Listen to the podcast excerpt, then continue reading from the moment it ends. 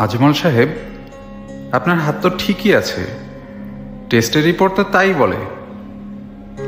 সত্যি বলছি, আমার হাতের উপর আমার কোনো নিয়ন্ত্রণ নেই। যখন তখন যার তার উপর হাত তুলে ফেরি, এ নিয়ে আমি চারবার চাকরি হারালাম শুধুমাত্র এই হাত দুটির কারণে।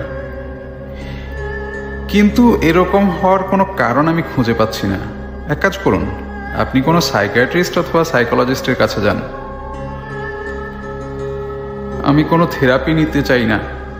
চাই উত্তর। কেন আমার হাত যা খুশি তাই করে? সেদিন আমি আমার পাশের বাসার লোকটিকে তো প্রায় গলা টিপে মেরেই ফেলেছিলাম। ডাক্তার, আমি আর পারছি না। মনে হচ্ছে পাগল হয়ে যাচ্ছি। আমাকে অন্তত কিছু ওষুধ দিন। দুই সপ্তাহ ওষুধ খেয়েও কোনো উন্নতি না দেখে আজমল একদিন মাতাল অবস্থায় নিজ গ্যারেজে যায়। গ্যারেজ থেকে ইলেকট্রিক করাতটি খুঁজে বের করে। আজকেই আজমল হাত সমস্যার একটা সুরাহা করবে। করাতটি চালু করে টেবিলে রাখে। করাতের ভন ভন শব্দে গ্যারেজে এখন আর কিচ্ছু শোনা যাচ্ছে না।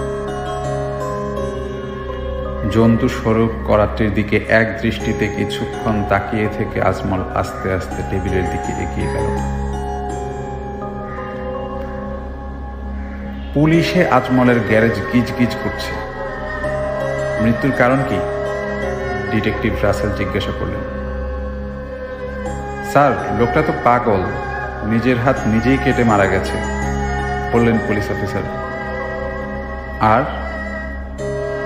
কিন্তু হাত দুটো কোথাও খুঁজে পাওয়া যাচ্ছে না।